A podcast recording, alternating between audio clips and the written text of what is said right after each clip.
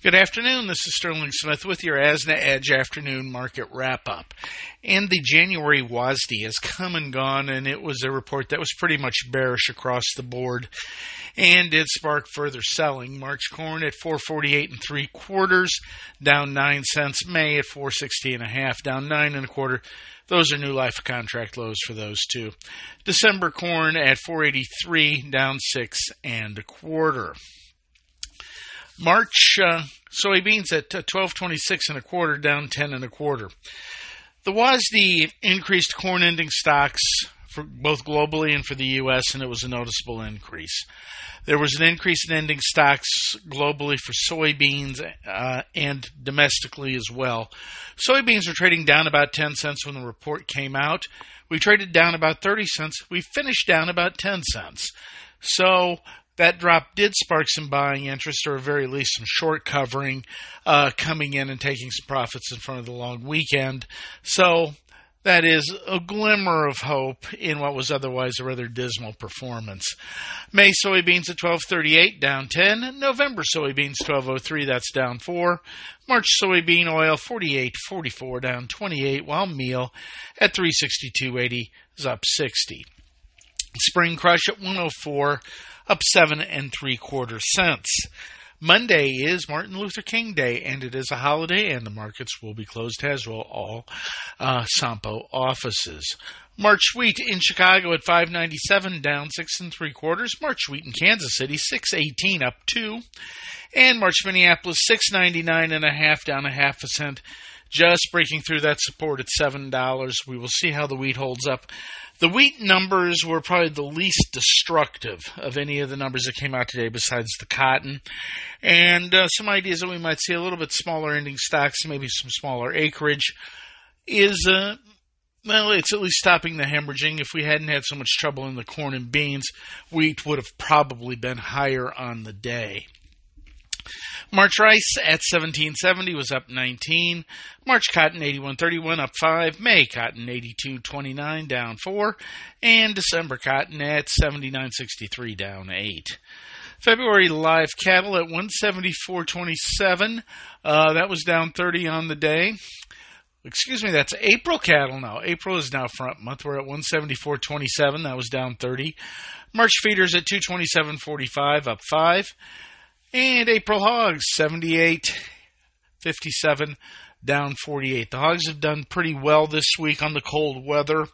The fact that the momentum is slowing down could be a little bit troubling, depending on how soon temperatures return back to something that's a little less problematic. February milk at 15.90, that's up 3. March orange juice, 304.70, down 90. Crude oil, 72.77. Up 75 cents. We were as high as 75.25, as low as 72.36. So we did finish closer to the lower end of the day. Crude has had this erratic trading pattern. We come in firmer overnight on Middle East action, and then selling pressure takes it back. Today's COT report did show that funds were actually buying crude oil futures for the first time since the Gaza incident. So if they begin to partake a little bit more, that could lead to stability and more likely higher prices for the crude oil. Diesel for February at 267.85, up 1/2 cent a gallon. February unleaded at 212.37, up 1 penny a gallon. Gasoline had a 20-cent range up and down this week. Natural gas at 3.35 is up 26, a gain of 8.5%. Natural gas has gone parabolically higher as the market has been caught a little bit short. And all this lovely weather that we get to participate in is certainly creating a bid for natural gas. February gold at 20.51. and 50 cents is up $32.30, while silver at 23.31, up 61 cents. The dollar index at 102.43 was up 15. February the Dow Jones Industrial Average at 37,592, down 118 on the day as stocks were mixed. The PPI numbers were in line with expectations. S&P 500, 47.82, that was up just 2 points. And NASDAQ Composite, 14,972, that was up just 2 points. Interest rates all over the map. The 2-year at 4.15 was down 9 basis points. We traded as high as 4.28. We are down sharply over the week in terms of interest rates. There's been a lot of buying interest. Part of this is risk aversion due to the situation in the Middle East. Part of this is also the yield curve is beginning to narrow. Right now, 2 years are at 4.15, 10 years at 3.94. Normally, 10s should be trading above 2s.